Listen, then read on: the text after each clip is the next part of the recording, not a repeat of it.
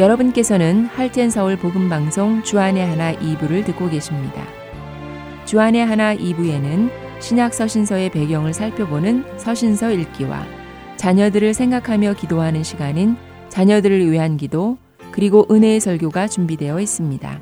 먼저 서신서 읽기로 이어집니다.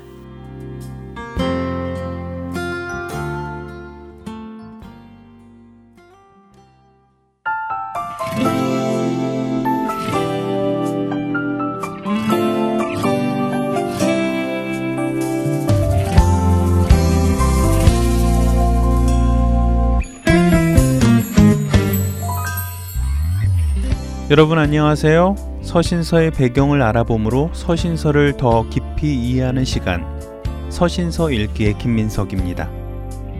신약 성경, 그중 서신서의 많은 부분을 사도 바울이 작성했다는 사실을 우리는 잘 압니다. 그러나 사도 바울만큼은 아니지만 많은 글을 쓴 사도가 또 한 명 있지요. 바로 사도 요한입니다. 사도 요한은 사복음서 중에 하나인 요한복음뿐 아니라 요한 1서, 2서, 3서, 그리고 묵시록인 요한 계시록까지 많은 글을 썼습니다. 예수님의 수제자 베드로가 쓴 서신이 2개인 것과 비교한다면 사도 요한은 훨씬 많은 글을 쓴 것이지요. 서신서 읽기, 오늘부터는 바로 이 사도 요한이 쓴 서신서들을 살펴보려고 하는데요. 먼저 요한 1서부터 살펴보겠습니다. 요한 1서는 사도 요한이 쓴 요한 1, 2, 3서의 서신 가운데 첫 번째이자 가장 긴 서신입니다. 이 서신은 특이하게도 쓴 사람의 이름이 언급되지 않습니다. 또한 받는 사람에 대한 이야기도 없습니다. 어떤 특정한 교회나 지역 또는 개인에게 보낸다는 이야기가 전혀 없지요. 게다가 일반적인 서신들처럼 머릿말이나 인사말 혹은 안부를 묻는 것조차 없습니다. 하지만 요한일서가 서신이라고 말할 수 있는 것은 그의 친밀한 어조와 내용 때문인데요. 당시 초대교회 사람들은 이 서신이 사도 요한이 쓴 것임을 확실히 알 수 있었습니다. 요한일서의 내용을 보기에 앞서 우선 사도 요한에 대해 먼저 알아보겠습니다. 사도 요한은 갈릴리 출신의 어부로 그의 아버지는 세베대입니다. 요한은 사실 처음에는 세례 요한의 제자였습니다. 하지만 세상 죄를 지고 가는 하나님의 어린 양을 보라는 세례 요한의 고백을 듣고 예수님을 따르기 시작했지요. 요한은 자신의 친형제 야고보와 함께 예수님의 제자가 되었습니다. 사도 요한은 사랑의 사도라는 별명으로 불릴 만큼 부드럽고 사랑이 넘치는 예수님의 사도이지만 처음부터 그렇게 부드럽고 사랑이 넘치는 사람은 아니었습니다. 예수님은 사도 요한의 형제에게 보아너게, 즉 우레의 아들이라고 별명을 지어주실 정도로 그들의 성격은 혈기가 있었고 화를 금세 내며 야망도 많았지요. 그 예를 보면 예수님께서 제자들과 사마리아를 지나가실 때 그곳 사람들이 예수님을 받아들이지 않았던 적이 있습니다. 그때 요한 형제는 예수님께 주여, 우리가 불을 명하여 하늘로부터 내려 저들을 멸하라 하기를 원하시나이까? 라고 말할 정도로 혈기가 있었고 화를 잘 내었지요. 또 한편으로는 그들 모두를 멸하라는 만큼 끔찍한 생각을 하기도 했습니다. 그리고 그들은 예수님의 사역을 세상 일로 오해하여 예수님이 이스라엘의 왕으로 오실 때 높은 자리를 하나씩 달라고 간청하는 모습도 보이지요. 이처럼 요한 형제들은 예수님을 쫓기는 하였지만 세상의 권력을 사랑하고 허영을 좋아했으며 자신을 대접하지 않는 사람들을 멸하고자 할 만큼 미움의 생각 또한 강하였습니다. 그런 중에도 요한은 예수님께서 십자가에 달리실 때에 십자가 곁에서 마지막까지 함께한 유일한 제자였으며 예수님의 육신의 어머니 마리아를 예수님으로부터 모셔달라는 부탁을 받기도 합니다. 그 후 요한은 마가의 다락방에서 기도하는 가운데 불같이 임하신 성령님을 만난 때부터 완전히 변화되었습니다. 예수님으로부터 우레의 아들이라 불림을 받던 요한이 사랑의 사도로 변화된 것입니다. 요한은 예수님의 부활을 목격한 후 베드로의 동역자가 되어 복음을 전하기를 쉬지 않았습니다. 또 베드로와 함께 기도하러 성전에 올라가다가 안진뱅이를 예수의 이름으로 고쳐주기도 하였고, 산헤드린에서 신문을 받을 때도 담대하게 복음을 변호하였습니다. 성령이 임하신 후 요한에게는 아픈 사람을 고칠 수 있는 신비한 능력이 생겼음에도 불구하고 그는 그 능력을 이용하여 과거 자신이 그렇게 원하던 권력과 권세도 가지려 하지 않고 오로지 예수님의 복음을 전하기를 쉬지 않았습니다. 그는 초대교회에서 사도로서의 중요한 역할을 감당했으며 예루살렘 교회가 핍박받을 때 그곳에 머무르며 성도들의 믿음을 지켰습니다. 또한 예수님의 말씀을 따라 마리아를 모시고 살았지요. 기독교 전승에 의하면 요한은 마리아를 모시고 살다가 에베소 교회를 맡아 목회하던 디모데의 초빙을 받아 노년에 마리아를 모시고 에베소 교회로 가서 디모데와 함께 사역을 시작했다고 합니다.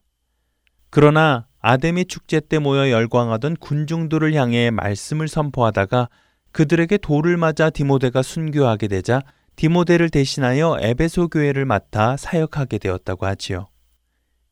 이렇게 에베소에서 사역하던 사도 요한은 어느 날 도미티아누스 신전 앞을 지나다 로마 군사들에게 붙들려 황제의 동상 앞에서 경배를 강요받게 되었다는데요. 요한은 그들의 강요에도 굴하지 않고 황제 경배를 거부했지요. 결국 사도 요한은 로마로 연행이 되어 독배를 마시게 되었다는데요. 놀랍게도 독배를 마신 그에게는 아무 일도 일어나지 않았다고 합니다. 이에 로마 군인들은 사도 요한을 펄펄 끓는 기름 속에 던졌지만 그 안에서도 살아나왔다고 기독교 전승은 이야기합니다. 그의 육신을 어찌할 수 없자 로마 정부는 그를 반모섬으로 유배시키고 혹독한 채석장에서 중노동을 시켰다고 하는데요. 그럼에도 불구하고 사도 요한의 믿음은 변치 않았고 오히려 하나님의 계시를 받아 환난 가운데 있는 7교회 성도들에게 자신이 본 것과 지금 있는 일들과 장차 있게 될 일들을 적은 요한계시록을 남깁니다. 성령님께서 찾아오시자 그는 사랑의 사도가 되었고 원수를 위하여 목숨을 걸고 복음을 전하는 예수님의 마음을 가지는 참으로 놀라운 변화가 그에게 있었습니다.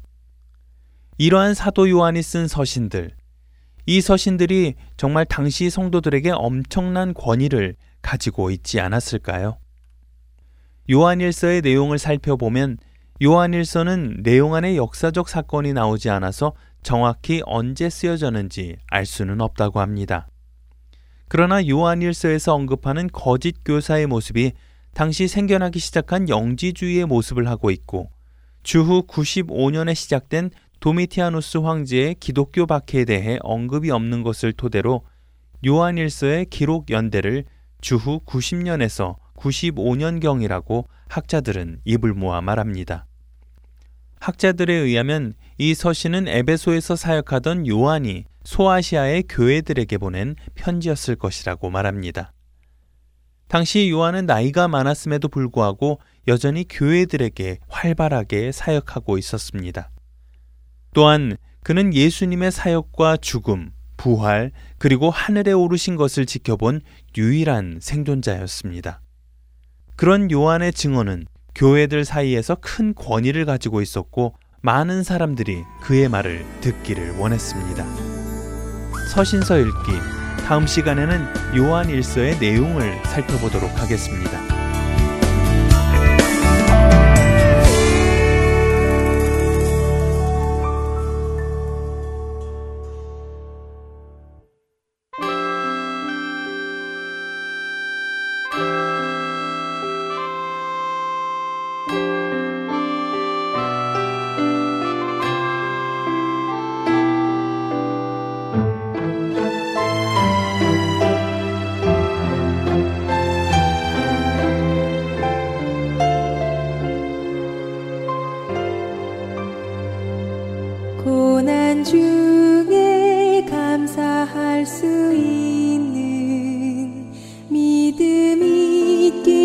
축복합니다.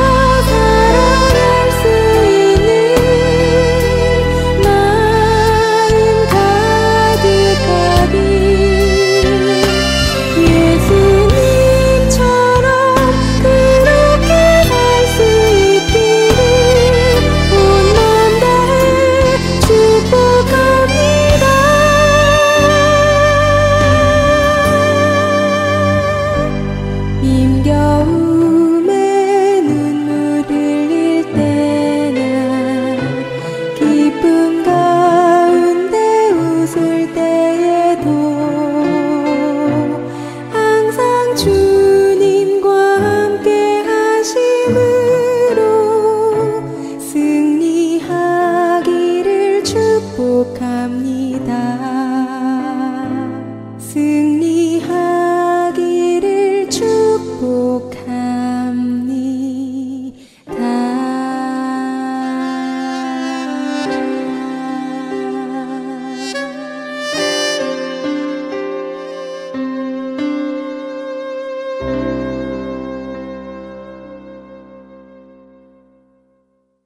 계속해서 자녀들을 위한 기도 보내드립니다.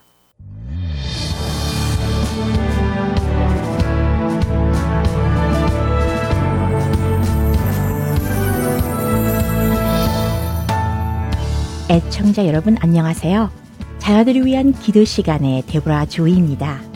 오늘은 여러분이 잘 알고 계시는 성경 한 구절을 나누며 이 프로그램을 시작하기 원합니다.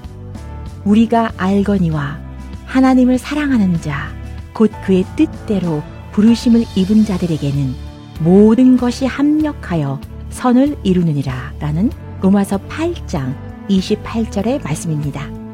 사랑하는 애청자 여러분, 여러분은 이 말씀을 들으실 때 마음에 어떤 생각이 드시나요?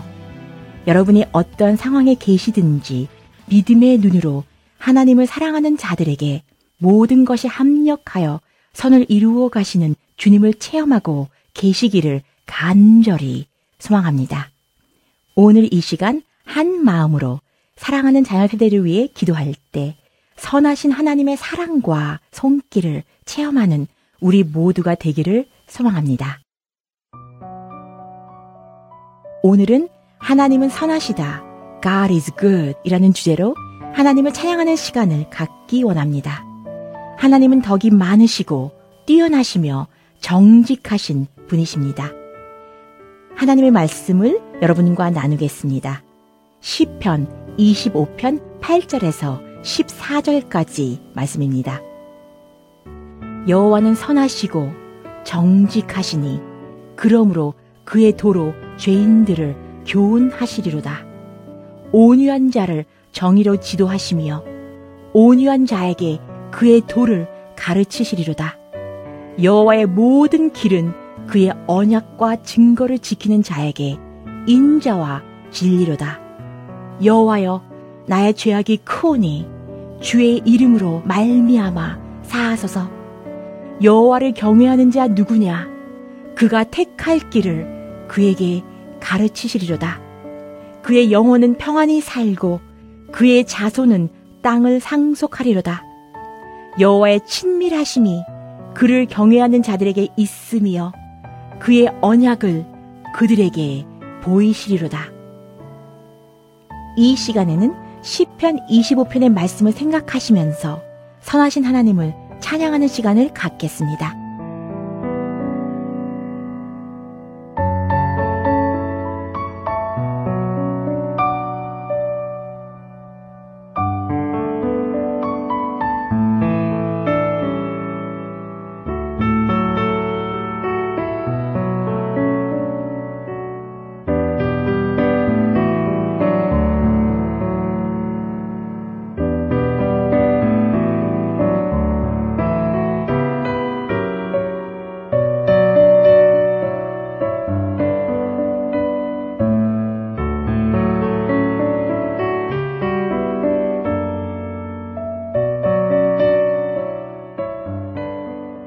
하나님의 행위는 완전하고 여호와의 말씀은 참되며 우리에게 구원의 방패를 주시고 주의 오른손으로 우리를 붙드시며 생명의 길을 우리에게 알려주셨으니 아버지가 계신 곳에는 기쁨이 충만하고 영원한 즐거움이 있습니다.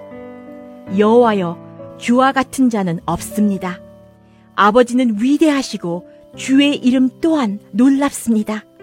만군의 왕이시여 여호와는 선하시고 정직하시며 죄인들에게 바른 길을 가르치시고 겸손한 자들을 옳은 길로 인도하시며 여호와의 약속과 명령을 지키는 모든 사람들을 성실과 사랑으로 인도하시는 아버지의 놀라우신 은혜를 기뻐하며 찬양합니다.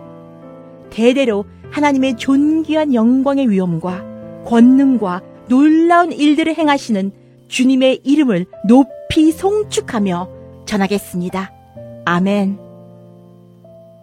이제 두 번째 단계로 고백의 시간을 갖겠습니다.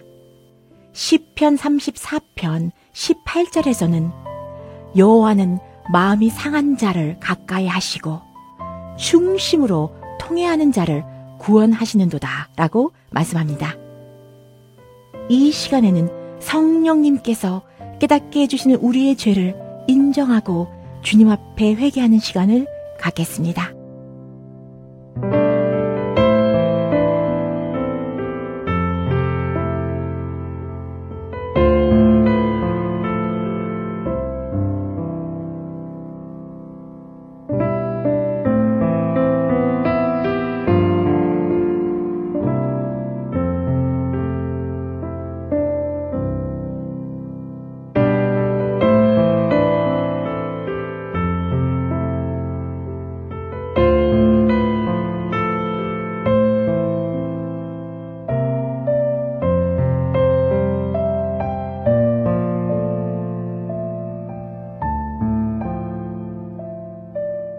구원의 주님, 주님의 이름을 위하여 우리의 죄악이 많아도 용서하여 주옵소서.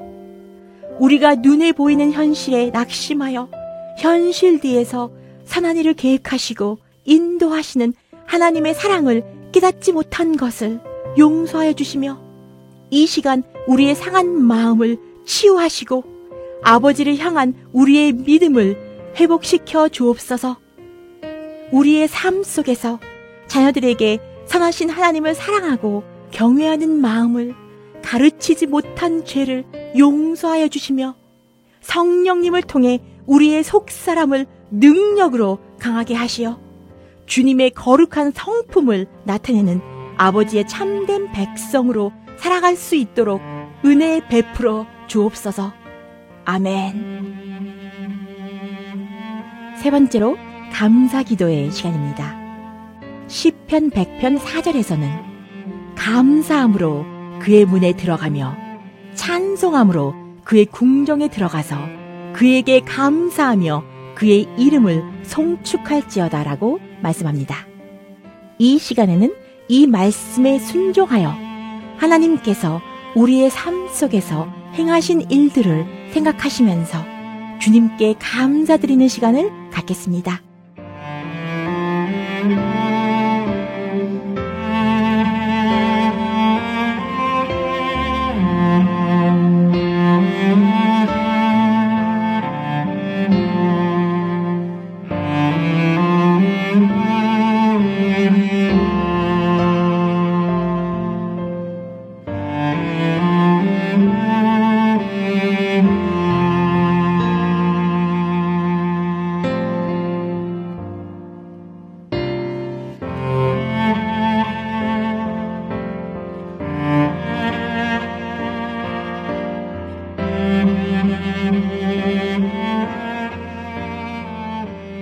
만군의 하나님, 아버지 앞에 기뻐 외치며 감사함으로 나아갑니다. 하나님께서 우리를 만드시며 아버지의 백성으로 삼아주신 은혜에 감사드리며 주님의 이름을 높이 송축합니다.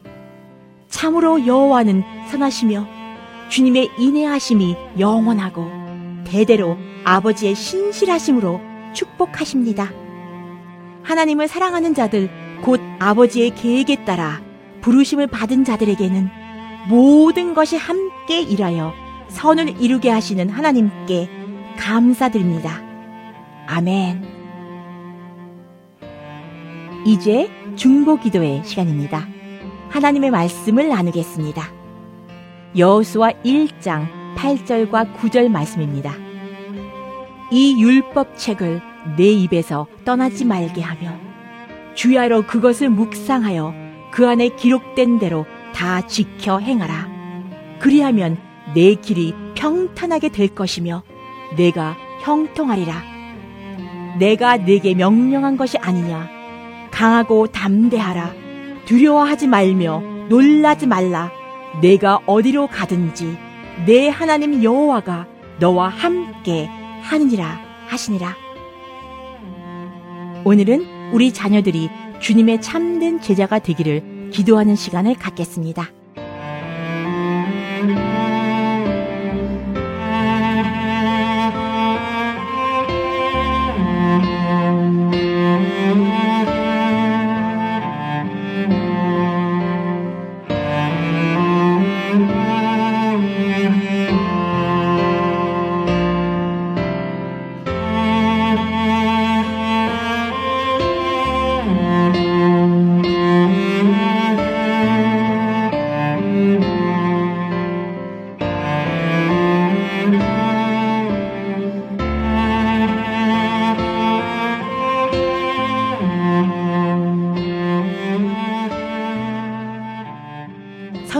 아버지께서 우리에게 지혜와 계시의 성령을 주셔서 하나님을 더욱 잘 알게 해주시고 우리의 마음의 눈을 밝히셔서 부르심을 받은 희망이 무엇이며 성도들이 하늘나라에서 받게 될 영광스러운 축복이 얼마나 풍성한가를 알게 해주시고 또 아버지를 믿는 우리 속에서 강한 능력으로 역사하시는 하나님의 권능이 얼마나 큰가를 확실히 알게 하여 주옵소서.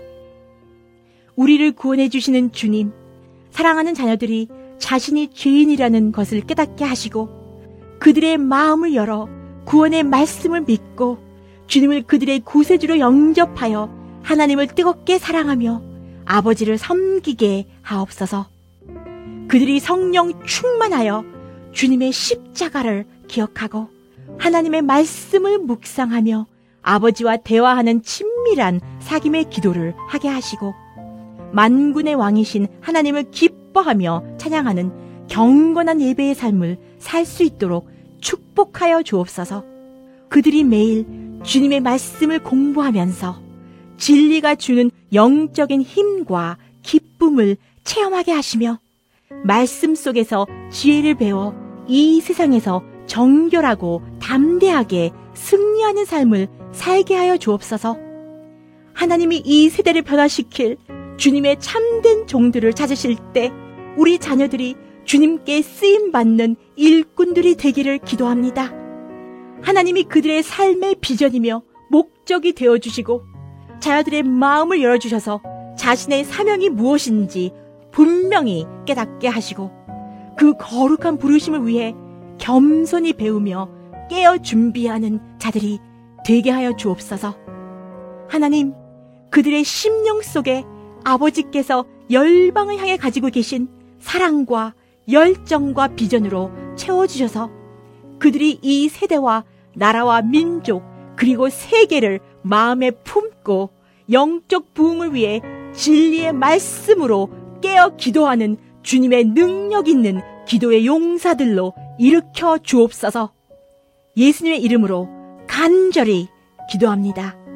아멘.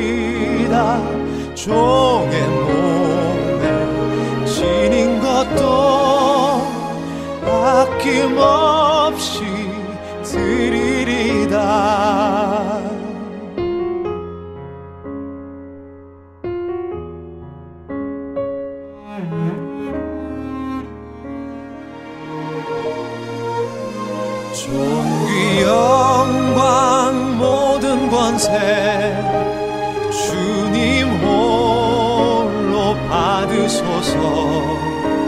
괴로우나 즐거우나 주만 따라가오리다. 어느 누가 막으리까.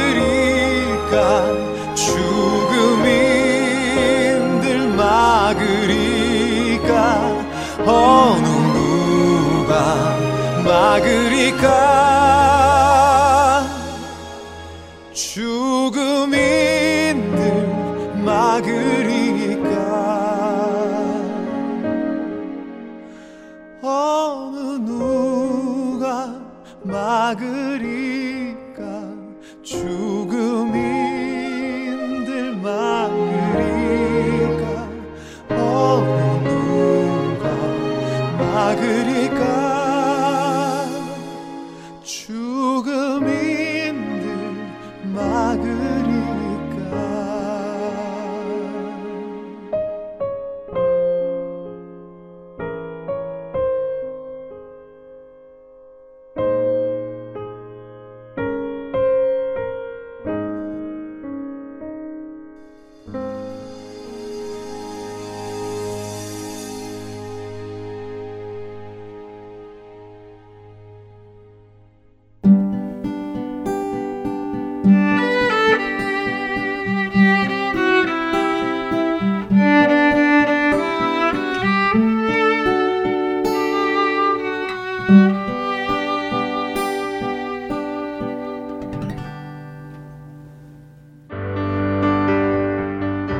2018년 7월부터 9월까지 캐나다 벤쿠버 그레이스 한인교회 박신일 목사님의 골로새서 강해가 방송됩니다.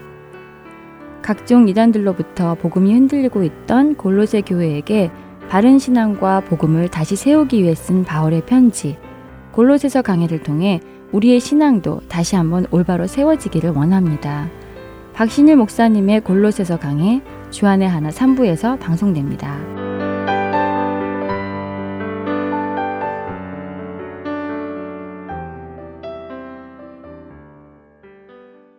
은혜의 설교 말씀으로 이어드립니다.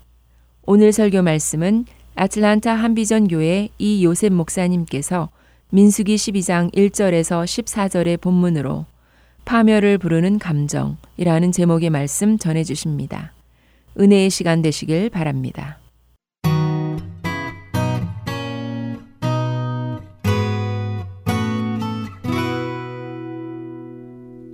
민수기는 민수기입니다. 영어로 얘기하면 numbers, 백성의 숫자를 세었다, 센서스처럼 이런 의미가 제목에 있습니다. 근데 원래 제목은 광야에서 하는 제목이었습니다. 그래서 광야에서 하는 제목이 민수기의 내용과 잘 걸맞습니다. 물론 내용은 1장이 시작하자마자 백성들을 계수한 일로 시작합니다. 그런데 사실은 하나님과 하나님의 백성들이 광야에서 살았던 삶의 이야기들입니다. 민수기는 설교자에게 굉장히 감사한 책입니다. 왜 그러냐면 예화가 필요 없습니다. 그냥 성경을 열면 그 스토리 그 자체, 실제로 이 땅에 있었던 일이고 실제로 사람들이 살았던 그 내용들이 우리에게 전해지면서 그 안에 하나님이 등장하시고 하나님의 선택받은 백성 이스라엘 백성이 등장합니다. 그리고 백성들의 삶의 일상을 그대로 오픈해서 읽을 수 있도록 저에게 주셨습니다. 그렇기 때문에 우리가 이 성경책을 꼼꼼하게 읽기만 하면은 하나님이 어떤 분이시가 그분의 성품과 속성과 그분의 말씀을 통해서 그걸 알 수 있고요. 두 번째, 신앙인들이 어떻게 살아야 되는가. 또 이스라엘 사람들은 첫 신앙을 시작하고 하나님과 함께 광야에 살아가면서 어떻게 살아갔는가 하는 것을 우리가 볼 수 있고 느낄 수 있고 깨달을 수 있습니다. 그런 면에서는 참 너무 감사한 책입니다. 특별히 우리가 레위기까지 창세기 출애굽기 레위기까지 지나면서 하나님의 은혜에 대해서 우리는 압니다. 그것이 뭐냐면 이스라엘 백성을 선택하시고 끝까지 잊지 않으시고 그들을 애굽에서 탈출시키시고 광야에서 시내산 앞에서 그들과 출애굽기 할 때 나눴습니다. 언약을 맺으시고 하나님께서 그들의 하나님이 되시고 이스라엘 백성은 하나님의 가족이 하나님의 백성으로 삼아주신 은혜. 그리고 성막을 지으시고 성막이 이스라엘 백성의 텐트의 한 중앙에 있어서 광야에서 멋진 하나님의 나라가 일어납니다. 하나님이 그들을 먹이시고 입히시고 재우시고 인도하시고 희망을 주시고 가나안 땅에 대한 꿈도 주십니다. 사람이 살 수 없는 광야지만 하나님과 함께 살아가니까 낙원이 됩니다. 우리가 생각하잖아요. 아, 아름답다. 나도 그런 데 살았으면. 그런데 문제는 뭐냐면 실생활 속에 들어오는 것입니다. 그래서 광야 시내산에서부터 이제 가나안 땅까지 가는 과정의 얘기가 바로 민수기에 나와 있습니다. 그들이 광야를 통해서 살아가면서 어떻게 약속의 땅 가나안까지 들어갔는가 하는 그 내용이 나와 있습니다. 그러므로 우리에게는 은혜의 보고입니다. 그럴 수밖에 없는 게 뭐냐면 하나님과 신앙을 살았던 초대교회 같이 생각할 수 있습니다. 사실은. 그래서 신약성경에서는 광야교회다 이렇게 얘기합니다. 그래 오늘날 신앙생활과 교회생활 잘해야 되겠다. 그러면 민수기를 포기하면 안 되는 것이요. 민수기를 절대로 지나가면 안 되는 것이 민수기 안에는 처음 교회생활을 하나님과 함께 했던 사람들의 모습이 있는 그대로 나옵니다. 그래서 우리 민수기의 시작은 하나님께서 이제는 가나안 땅으로 들어갈 수 있도록 이스라엘 사람들을 인구를 조사하게 하시고 전쟁에 나갈 수 있는 사람들을 다 기명하게 하십니다. 그러고 나서 각 이제 족속별로 어떻게 하십니까? 진을 편성하십니다. 군대처럼. 그래가지고 군대처럼 짜시고 군기도 세우게 하시고 깃발을 따라 움직이게 하시고 나팔도 만들어서 불게 하시고 나팔의 기호를 알게 하시고 일사불란하게 움직여갈 수 있도록 조직하십니다. 그래서 군대 진영을 형성하는 것처럼 진영을 형성합니다. 이 내용이 1장부터 시작해서 쭉 나와 있습니다. 그리고 어디까지 나와 있냐면 10장까지 나와 있습니다. 10장 11절이 되면은 첫째 절에 둘째 해 둘째 달 20날에 구름이 증거 장막 성문에서 떠오르매. 그러니까 이 모든 진영을 하고 그 시내산 앞에서 시내 광야에서 모든 걸 준비하시고 나서요. 출애굽한 지에 1년 2개월 20일이 되었을 때 성막 위에 있던 하나님의 구름이 떠오릅니다. 이제 진행을 시작한 것입니다. 나팔 불고 이제 하나님의 성막이 움직이고 구름이 움직이면 진행하는 것입니다. 그래서 10장 12절에는 이스라엘 자손이 시내 광야에서 출발하여 자기 길을 가더니 바란 광야에서 구름이 머무르니라. 바란 광야까지 간 내용이 나왔다 이런 얘기입니다. 바란 광야는 어디냐면은 바로 우리가 가데스 바네아라고 알고 있는 가나안 땅을 넘어 들어가는 땅입니다. 가나안 땅을 볼 수 있는 땅까지 진행했더라 하는 내용이 10장에 나오고요. 이어서 그건 무슨 내용이냐면 11장이 나옵니다. 10장에서 11장에서 뭐가 나오냐면요. 여호와께서 들으시기에 백성이 악한 말로 원망하며 여호와께서 들으시고 진노하사 여호와의 불을 그들 중에 붙여 진영 끝을 사르게 하셨다. 진행 중에 일어난 일입니다. 그런데 이게 며칠 길이냐? 3일 길입니다. 이 백성이 시내 광야를 출발해서 3일 길을 가자 첫 번째 나온 것이 뭐냐면 악한 말로 하나님께 원망했다 하는 내용이 나옵니다. 그래서 하나님이 경계의 뜻으로 진 끝을 불로 태우시니까 놀라서 부르시니까 모세가 기도하자 하나님께서 불을 꺼주셨다. 무슨 얘기냐면 원망해서는 안 된다 하는 얘기입니다. 근데 악한 말로 원망했다는 얘기는 아마 하나님을 향해서 막 욕했던 것 같습니다. 그렇죠? 구체적으로는 나오지 않으니까 악한 말로 원망했다는데 뭐 뻔하죠. 하나님을 향해서 막 또 모세를 향해서 막 욕을 했던 것 같습니다. 그런데 그들 중에 있던 이방인들이 탐욕을 품고 다시 원망합니다. 그 원망의 내용이 뭐니까 11장에 나와 있는 게 뭐냐면요. 우리가 애굽 땅에 있을 땐 고기도 먹고 부추도 먹고 닭고기도 먹고 마늘도 먹고 파도 먹고 부추도 먹고 그래서 너무 좋았는데 이거 광야에서 만나만 먹으니까 못 살겠다. 지금 무슨 얘기하는 겁니까? 먹을 것 타령하는 겁니다. 사람의 먹을 것 타령, 실생활의 얘기입니다. 근데 제가 묵상하다 생각하니까 가만히 생각해 봤어요. 나는 거기서 쓴 먹을 거 불평을 했을까 안 했을까 아마 그랬더니 옆에 있던 분이 답변을 해줬습니다. 아마 목사님이 제일 먼저 했을 것 같습니다. 충격스러웠지만 그렇다고 제가 답변하지 않을 수가 없었어요. 그러면서부터 민수기가 심각해지기 시작했어요. 백성 중에 한 사람으로 민수기를 읽기 시작하니까 장이 잘 안 넘어가는 거예요. 어려워지는 거예요, 마음이. 아주 일상적인 얘기입니다. 그렇죠? 예를 들면 우리가 밥을 해주면 밥을 먹다가도 뭔가 입에 안 맞는 게 있으면 뭐라 그럽니까? 그냥 안 먹으면 되든지 아니면 억지로라도 먹으면 되는데 한마디 하죠. 그럼 그날 밥상이 이상해지기 시작해서 한동안 관계가 이상해집니다. 그렇죠? 그런데 자기도 모르는 사이에 툭 나와버린 거예요. 마음속 깊은 곳에 있는 게 훅 나오죠. 3일 길 한 숫자입니다. 3일길 한번 생각해 보세요. 3일간 반복해서 불편했다. 불평 나오지 않을까요? 몸은 지치고 광야는 덥고 그런데 먹는 건 부실한 것 같고 이것만 먹어서 힘이 안 나는데 괴기를 먹어야 힘이 나는데 사투리 맞죠? 우린 정기적으로 고기를 안 먹으면 힘이 안 나는데 이거 맨날 풀 같은 무슨 만나만 먹으니까 힘이 날 리가 없다. 음식 타령이 시작된 거죠. 너무 자연스럽습니다. 그래서 민수기가 저희한테 도움이 많이 되는 게 뭐냐면 예화가 필요 없습니다. 이분들의 삶 그 자체가 예화입니다. 이게 삶 그대로거든요. 근데 우리의 삶은 어떻습니까? 제 생각엔 same. 3일 정도 먹는 거 부실하면 투덜투덜하기 시작한다. 교회도 그렇죠. 안타깝게도 교회를 선택하실 때 중심밥 좋은 교회를 선택하신 분이 가끔 계시던데 별거 아닌 것 같지만 굉장히 센시티브하다. 기왕이면 밥 맛있는 거 교회 간다는데 무슨 문제가 있느냐 하고 말씀하시면 아무도 할 말이 없어요. 교회를 그분이 선택하신 기준 중에 하나이기 때문에 정성스럽게 밥하는 것도 그 교회의 섬김 아니냐 하고 말씀하시면, 근데 그만큼 우리에게는 참 예민한 부분이 그 부분이 아닌가 싶습니다. 오늘 말씀을 시작하면서 무슨 얘기를 하고 싶으냐면요, 민수기 안에는 인간이 얼마나 연약한가 하는 모습이 나옵니다. 그렇죠? 잘 참지 못하는가. 또 그만큼 우리의 또 혀가 민감하거든요. 예, 소금을 그냥 반 스푼이 아니라 끝에다 조금만 더 넣은 것도 딱 아는 것이 혀잖아요. 행복했던 마음이 음식을 먹다 없어지는 것도 소금을 얼마나 넣느냐 안 넣느냐에 따라서 왔다 갔다 하는 참 묘한 우리 구조를 가지고 있다. 연약함이죠.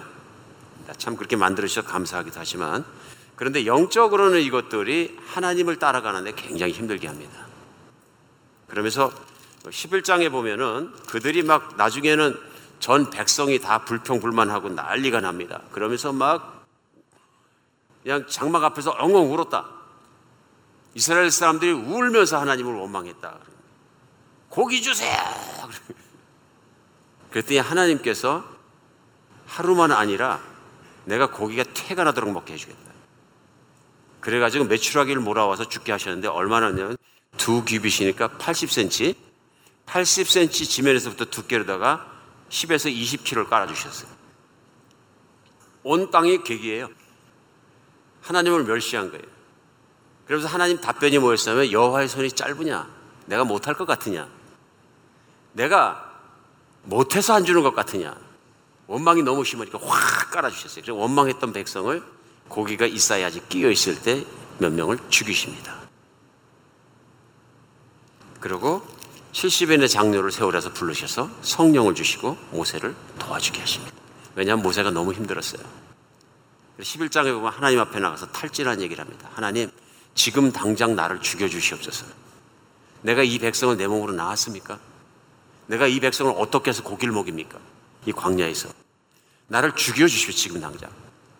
그러니까 하나님께서 그 해결책을 보여주십니다. 내 손이 짧으냐? 먹일 수도 있고 내 동역자 장로들을 세워주겠다. 70인의 장로를 성령으로 충만케 해서 붙여주십니다. 그리고 오늘 본문 12장으로 넘어온 것입니다. 오늘 이 말씀을 제가 설명드린 이유는 뭐냐면 민수기 들어와서 처음 말씀을 나누기 때문에 앞에 부분을 건너뛰고 12장까지 들어왔기 때문에 설명을 드리는 것이 좋다고 생각합니다. 그러자 12장 들어와서는 뭡니까? 모세가 구스 여자를 취하였더니 구스 여자를 취하였으므로 미리암과 아론이 모세를 비방하니라. 이제 막 백성들의 원망 사건이 막 마무리된 시점인데요, 12장에서 무슨 일이 시작됩니까? 예, 이제 모세가 아내 시포라가 죽고 이제 새로운 아내를 맞아들였어요. 그랬는데 이제 신의 입장에서 보니까 미리암이 누이니까 신의죠. 신의 입장에서 보니까 새로 들어온 올케가 마음에 안 드는 거예요. 그냥 마음에 안 드는 정도가 아니라 참지 못하게 마음에 안 드는 거예요. 왜냐하면 그 여인이 아마 구스 여인일 때, 구스란 얘기는 함족인데요, 지금 얘기하면 아프리카 출신을 얘기합니다. 피부가 좀 검었던 것 같습니다. 근데 이들은 유대인들이었었는데요, 그렇죠? 아람계통 사람들이었는데, 그러니까 이제 마음에 안 드는 거예요. 그렇죠? 근데 이제 그게 이제 불평이 됐는데 그게 사실은 불평이 아니라 기폭제가 된 거예요. 진짜 불평은 따로 있습니다. 2절에 나옵니다. 뭐가 나오냐면 그들이 이르되 여호와께서 모세와 말씀하셨느냐 우리와도 말씀하지 아니하셨느냐 하며 여호와께서 이 말을 들으셨더라. 오늘 그 본문 내용이 뭐냐면요, 12절, 12장 전체예요 사실은요, 그죠? 길진 않습니다. 그래서 봉독을 다 해주셨는데, 오늘 본문 내용의 시작은 미리암이 와서 모세에게 비방한 얘기예요. 비난한 얘기예요. 왜 구스 여인과 결혼하냐? 두 번째는 바로 이어서 뭐라 그래요? 하나님이 너하고만 얘기하셨냐? 우리하고도 얘기하지 않냐? 너만 리더냐? 우리도 리더 아니냐? 너는 왜 혼자 잘난 척하느냐? 이런 얘기입니다. 너는 왜 우리 위에 있다고 생각하느냐? 넌 내 말을 들어야 한다. 내가 누구냐? 미리암 아니냐? 내 누이 아니냐? 내가 너를 구출한 사람 아니냐? 내가 너를 키운 사람 아니냐? 이런 얘기입니다. 지금 타당성이 있습니까? 얼마든지 타당성이 있어요. 인간적으로는 너는 나를 똑바로 해야 돼. 누나 말 잘 들어. 이런 얘기입니다. 지금 쉽죠? 이해하시기가. 근데 저런 올케를 뽑아가지고 오면 이거 어떻게 리더가 된다는 얘기냐? 그리고 하나님이 너하고만 얘기하셨냐? 오늘 제가 화난 것 같아 죄송합니다. 미리암 대역을 하다 보니까 이런 감정이 있었다는 얘기예요. 이게 무슨 감정이에요? 불만의 감정. 모세를 향해 가지고 있던 불만의 감정이 구스 여인을 아내로 맞으면서 폭발해버린 거예요. 느껴지십니까? 네, 느껴지셨으면 오늘 설교 잘한 것 같습니다. 근데 그 다음 말씀이 3절에 이 사람 모세는 온유함이 지면의 모든 사람보다 더하더라. 행동에 관계없이 결론이 딱 나와버렸어요. 무슨 얘기예요? 모세는 반응을 안 하더라 하는 얘기입니다. 그런데 하나님이 반응하셨어요. 그래서 4절에 보면 여호와께서 갑자기 모세와 아론과 미리암에 이르시되 너희 세 사람은 회막으로 나오라 하신 세 사람이 나갔다. 그랬더니 여호와께서 구름 기둥 가운데 강림하여 장막문에 서시고 아론과 미리암을 부르시나 두 사람이 나가니까 아론하고 미리암 앞으로 나와라. 세 명 중에서 앞으로 나가니까 너희는 내 말을 들으라. 너희 중에 선지자가 있으면 나 여호와가 환성으로 나를 그에게 알리고 꿈으로도 그와 같이 말하거니와 내 종 모세는 그렇지 아니 그는 내 온 집에 충성함이라. 그와는 내가 대면하여 명복히 말하고 은밀한 말로 하지 않았고 그는 또 여호와의 형상을 보거늘 너희가 어찌하여 내 종 모세를 비방하기를 두려워하지 않느냐. 책망하시는 거죠. 모세는 내 종이다. 근데 내 종 앞에 와서 내 종을 비방하는 걸 내가 두려움 없이 하느냐? 너는 나를 두려워하지 않는 것이다. 그런 말씀이죠. 모세를 두려워하지 않는 것은 너는 나를 두려워하지 않는 것이다. 여호와께서 그들을 향해 진노하시고 떠나가셨다. 떠나버리셨다. 화가 나신 거죠. 분노하신 겁니다. 그러자 구름이 장막 위를 떠나갔고 미리암이 낫병에 걸려 눈과 같더라. 아론이 미리암을 본즉 낫병에 걸렸더라. 그런 내용입니다. 비방의 결과는 어떻게 되냐면 결국은 미리암이 파멸되었습니다. 하나님이 그를 떠나셨고요. 그 결과가 무엇이냐면 그가 저주의 낫병이 온몸에 걸려서 상처가 눈같이 하얗게 피었더라. 죽을 수밖에 없는 거예요. 이제는. 파멸입니다. 한 인간의 파멸. 무시무시한 얘기입니다. 사실은. 이게 내 얘기라고 생각해 보십시오.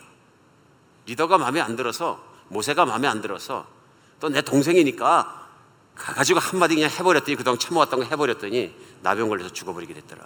그럼 뭐라 그럽니까? 하나님 it's unfair. 왜 모세만 사랑하시나요? 그렇죠?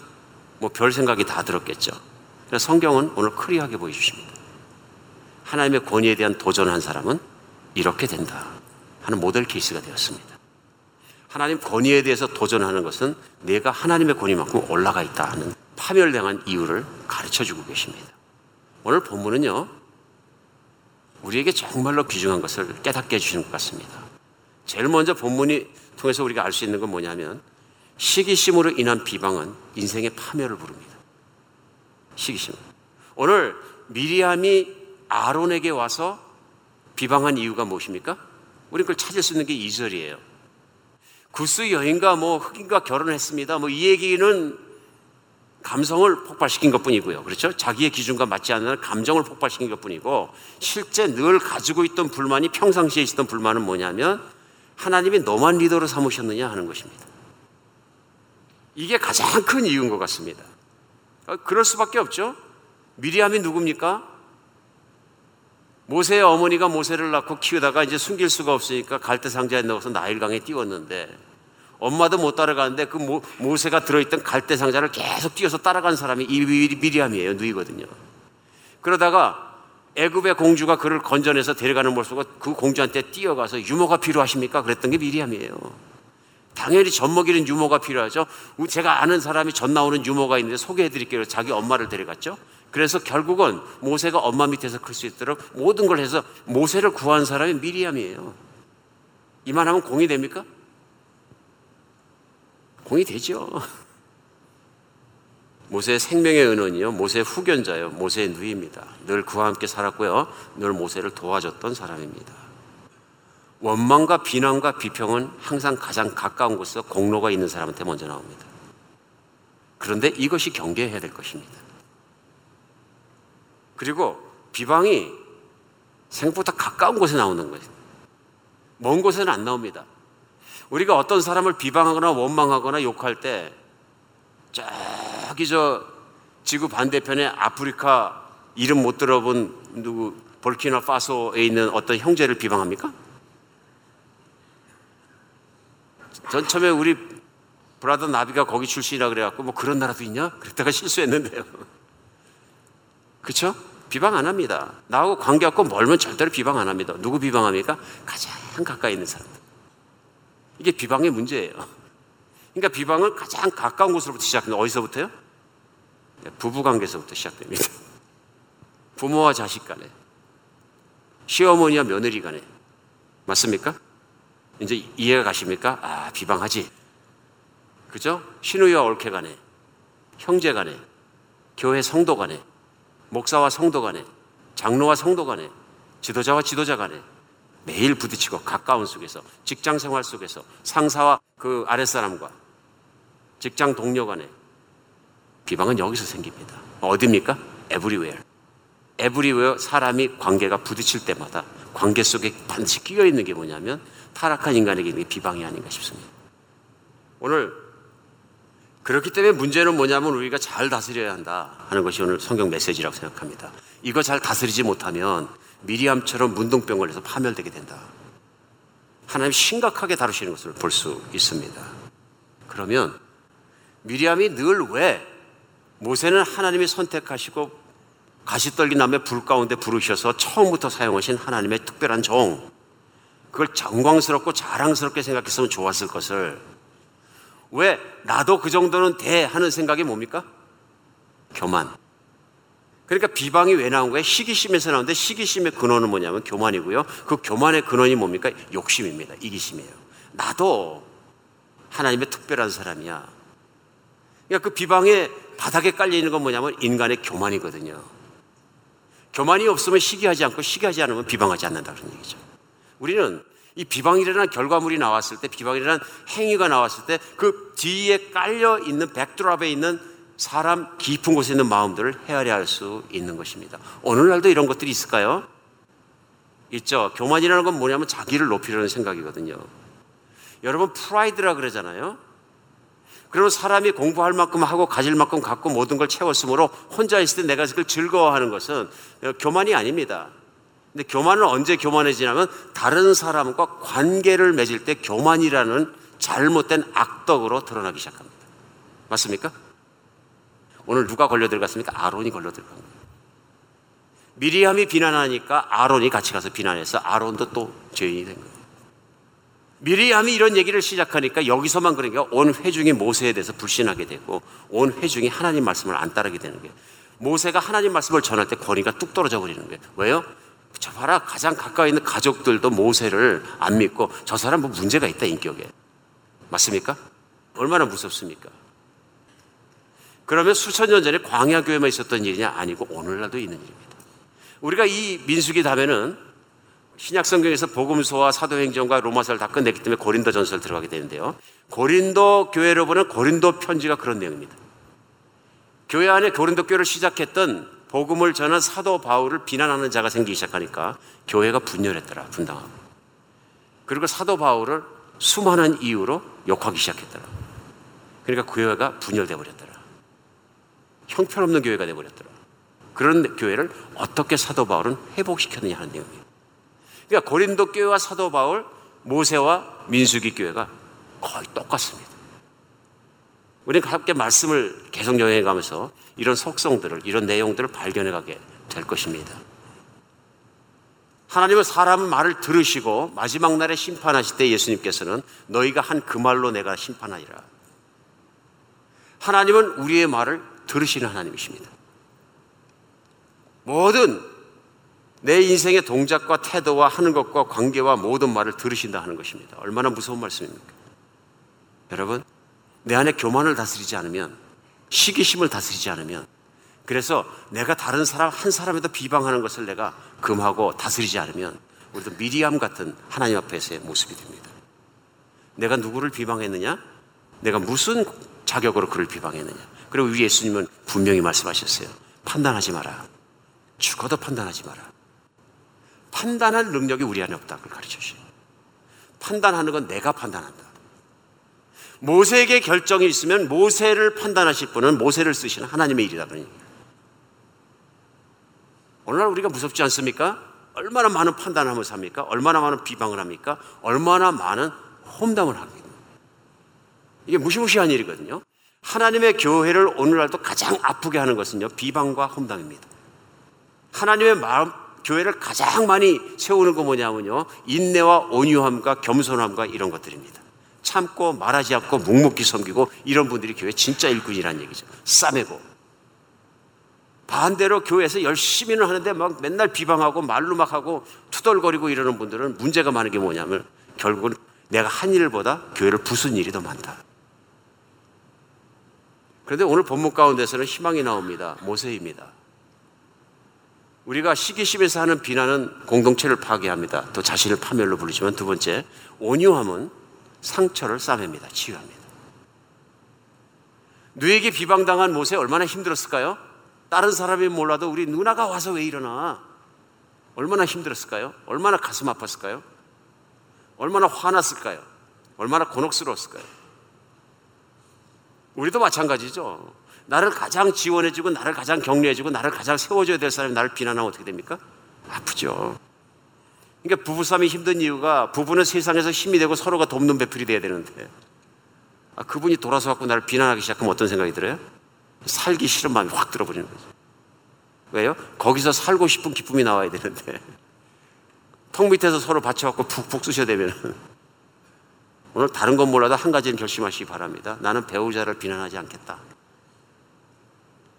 자신이 없으신가 본데. 사랑으로, 행동으로. 오늘 두 번째, 온유함이라는 게 그런 것입니다. 온유함이라는 것은 상대방의 잘못을 사랑으로 감싸줘 버리는 거죠.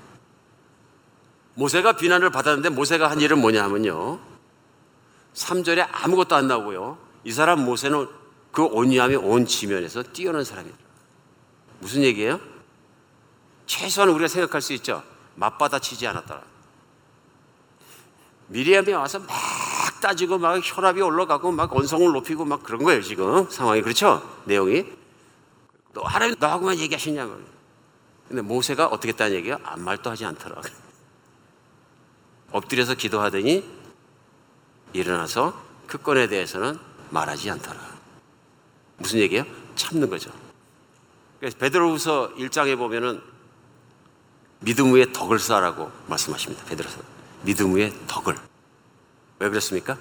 베드로가 한때는 한성깔 하시는 분이었거든요. 급한 분이거든요. 그런데 이제 성령 충만함 받고 목회를 하고 성도님들도 섬기고 목양을 하다 보니까 참는 걸 배운 거죠. 덕을 배운 거죠. 덕이 무엇입니까? 화내야 되는데 화내지 않고, 그렇죠? 같이 비난해야 되는데 그 비난을 참고, 내가 터뜨려야 되는데 안 터뜨리고, 이런 모든 게 덕입니다. 내 멍에를 메고 나에게서 배우라. 모세가 그런 사람이에요. 참습니다. 말하지 않습니다. 엎드려 기도합니다. 그리고 심지어는 미리암이 나병 걸렸을 때 어떻게 해요? 기도합니다. 하나님 낫게 해주세요. 대단한 사람이죠. 여러분과 제가 이렇게 됐으면 좋겠습니다. 그래서 한마디로 하나님 표현은 이겁니다. 모세는 그 온유함이 이 지면에서 뛰어난 사람이라. 그런 내 온 집에 충성된 자이다. 나를 대신해서. 근데 모세가 원래 이런 사람이었을까요? 아니죠. 전 모세를 좋아하기 시작했어요. 많이. 아니에요. 모세는 성격이 급했던 사람이고요, 모세는 어릴 때 상처를 많이 받은 사람이에요. 그리고 모세는 교만했던 사람이에요. 그렇죠?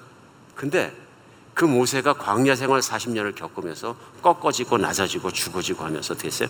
하나님을 높이고 하나님을 쓰심직한 도구가 된 거예요.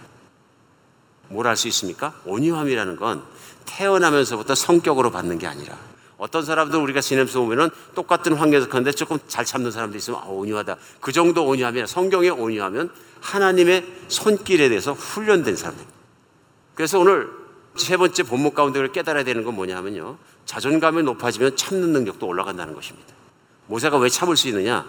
하나님께서 그만큼 인정해 주십니다. 맞습니까? 오늘 본문 6절 보세요. 6절에서 8절 다시 보겠습니다. 이르시되 내 말을 들으라. 너희 중에 선지자가 있으면 나 여호와가 환상으로 나를 그에게 알리기도 하고 꿈으로 그와 말하기도 하거니와 내 종 모세와는 그렇지 아니하니 그는 내 온 집에 충성함이라. 그와는 내가 대면하여 명복히 말하고 은밀한 말로 하지 아니하며 그는 또 하나님의 형상을 보고는 너희가 어찌하여 내 종 모세를 비방하기를 두려워하지 않느냐. 여러분이 모세라면 기가 삽니까 안 삽니까? 나의 기를 올려주시는 분은 누구예요? 하나님이 올려주신, 사람이나 내 자신이 반응하는 것이 아니라요, 하나님이 높이십니다. 온유한 사람, 겸손한 사람은 하나님이 높이시겠다고 성경에 하나님은 반복 약속하셨습니다. 그러므로 말씀의 정도를 따라 우리가 살아갈 때 언젠가는 사람들이 아무리 비난할지라도 그가 털리지 않았다는 것 하나님이 드러내시라고 믿으시기 바랍니다. 교회를 섬기다가 상처받으셨습니까? 교회 성도들을 섬기다 힘드십니까? 목원을 섬기다가 말도 못하는 상처를 받은 목자 목녀님 계십니까? 하나님을 바라보시기 바랍니다. 그것이 나의 상급이 됩니다. 왜냐하면 나는 하나님을 대신해서 받았기 때문에 그렇습니다. 때에 따라서 내가 성품이 부족해서 비난당하고 아플 수도 있습니다. 그러나 그것조차도 하나님께서 보상해 주시는 것을 믿으시기 바랍니다. 왜 그렇습니까? 하나님을 섬기는 자리에 섬기기 위해 나와서 받은 상처이기 때문에 그렇습니다. 하나님은 그것을 분명히 귀하게 여기시는 것입니다. 사람은 완벽한 리더를 기대하지만 세상에 완벽한 리더는 없습니다. 완벽한 하나님 한 분밖에 없으십니다. 그러나 하나님의 부르심 속에 예하고 나와서 주님께 순종하는 섬기는 사람들을 하나님은 귀하고 귀하게 보호하십니다. 오늘 마지막으로 세 번째는 자존감이 높아지면 참는 힘도 올라가기 때문에 온유해진다 하는 그 레슨은 우리에게 너무 중요한 것입니다. 결국 내가 자존감을 높여야지, 내가 참아야지 하는 참을 능력을 막 키우는 게 아니라 참는 내성은 어디서 생기는 거예요? 하나님이 나를 얼마나 인정하시느냐 하는 자존감이 높은 데서 나옵니다. 나는 하나님의 사랑을 확신도 못하면서 아직까지 해도 하나님이 깊이 못 만나 십자가의 사랑도 깊이 모르고 내 열심으로 종교생활을 하고 있으면서 나는 그냥 뭘 한번 자존감 좋은 사람이다 하는 걸 억지로 혼자 그렇게 생각하는 거죠. 믿음이 필요합니다. 하나님이 나를 얼마나 사랑하신다는 분명한 믿음이 필요합니다. 이것이 우리에게 새로운 자존의식을 형성시켜줍니다. 세상에서 자존감과 자존심은 다른 거죠. 그렇죠? 분명히 다른 겁니다. 자존심은 뭡니까? 자존심은 프라이드라고 하는 거죠. 자존심. 이건 스스로 높이고 싶은 마음이에요. 자존심이나 프라이드라는 것은요. 그런데 이 자존심하고 달리 자존감이라는 건 영어로 self-esteem, 나를 어떻게 평가하느냐 하는 것에서 나온 그 자존감이 높은 걸 얘기하는 겁니다. 어떻게 평가하느냐 하는 것입니다. 세상에 있는 동안에는 자존감이 나빠질 수밖에 없습니다. 왜 그렇습니까? 어딜 가도 나보다 잘난 사람이 있거든요. 꼭 있습니까? 없습니까? 그러니까 인생은 마치 그 사람을 이기는 챌린지인 것처럼 도전하며 살아오잖아요. 그렇게 안 살아면 보통 세상에서 뭐라고 해요? 루저라 그러잖아요. 실패자. 세상이 그것을 요구하거든요. 승리자를. 그러니까 끊임없이 비교하고 끊임없이 이기려고 끊임없이 경쟁하고 끊임없이 시기하고, 그러니까 세상은 평안이 없는 거예요. 이게 없어지지 않으면 하나님의 평안은 없다. 교회 안에서도 마찬가지죠. 교회가 온전해지기 위해서는 해야 될 일 딱 하나 있어요. 자존심 세고 자존심 상하면 그냥 화나는 사람들을 다 없애면 돼요. 지면에서 교회가 남아날까요? 안 남아나겠죠. 없어지겠죠. 하나님이 은혜로 연약한 우리를 계속 바꿔주시는 줄 믿습니다. 치유해 주시는 줄 믿습니다. 어떻게 해요? 세상에서 밟혔던 자존감을 높여주시는 거죠. 내가 학교 다니면서 꼴등을 했어도 내가 회사에서 잘렸어도, 내가 연애를 하고 누굴 사랑하고 싶은데 채였어도, 내가 실패했어도 너는 내가 목숨을 바친 내 자식이다. 세상에서 누가 너를 비방하고 뭐라 그래도, 못났다 그래도 너는 내 새끼다. 나는 너를 위해서 목숨 걸었다. 이 십자가 아닙니까? 이 십자가를 내가 분명히 알고 나서 보면 어떻게 됩니까? 믿고 나서 보면 하나님이 나에게 새로운 자전거를 주신 거예요. 예수님을 믿고 보니까 그냥 하늘이 아름답고 별이 아름답고 단풍이 아름답고, 하늘 앞에 서고 단풍 앞에 서고 가을 앞에 서고 그 아름다움 앞에 서고 모든 걸 쳐다보니까 이 모든 걸 나를 위해서 만드셨단 말이죠. 내가 너를 위해서 만들었다. 감동이 옵니까 안 옵니까? 이런 감동이 옵니다. 신앙이 없는 분들에게는 감동이 안 옵니다. 이런 분은 자존감이 높아지기 때문에 이제 어떤 마음이 생기면 웬만한 사람이 푹 쑤셔서 아프게 해도 하나님이 인정하시니까. 오늘 본문이 저에게 가르쳐 주신 게 이겁니다. 자존감 나빴던 미리암, 자존감 낮았던 미리암, 동생 모세라도 이겨봐야 되겠다. 안에 경쟁심이 있는 거예요. 시기심이 있는 거예요. 이래봬도 나도 전체 민족을 끌고 갈 수 있는 사람이다. 너보다 나은 애가 머리도 빠르고, 그렇죠? 감성도 내가 세고 넌 입도 어눌하고. 아니죠. 자존감이 약해서 그런 것이죠. 하나님의 오직 소원은 모든 백성이 모세를 닮아지는 것입니다. 하나님의 오직 소원은 모든 사람들이 예수님을 닮아지는 것입니다. 겸손하고 온유하시며 그분의 멍에 속에서 우리가 경쟁했던 마음을 내려놓고, 시기했던 마음을 내려놓고, 자존심을 살리려던 노력을 내려놓고 하나님의 사랑을 믿으며 회복되는 여러분과 제가 되었으면 좋겠습니다.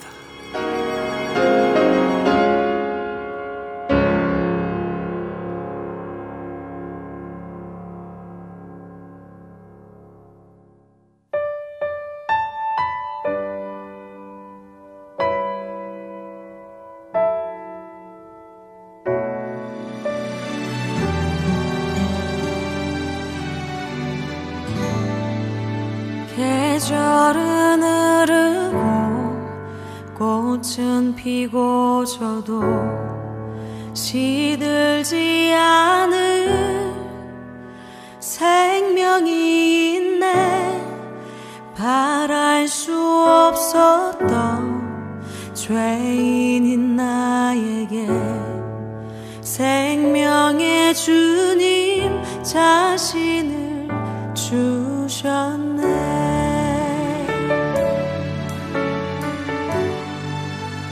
계절은 흐르고 꽃은 피고 저도 시들지 않은 생명이 있네. 바랄 수 없었던 죄인인 나에게 생명의 주님 자신을 주셨네.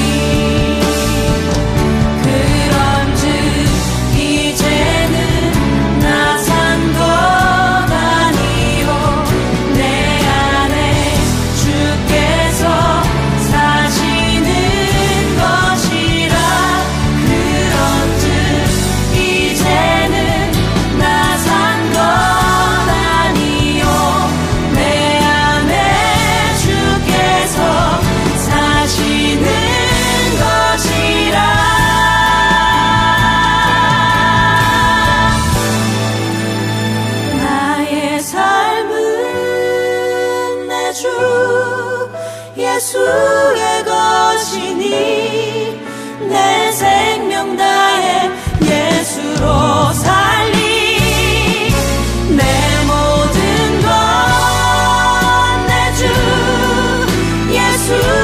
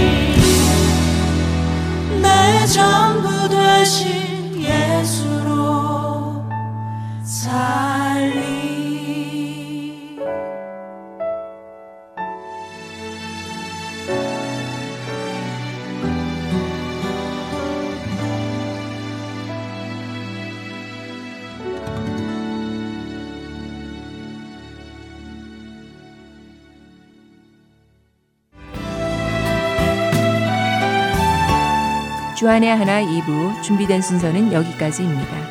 함께해 주신 여러분께 감사드립니다. 다음 시간에 뵙겠습니다. 안녕히 계세요.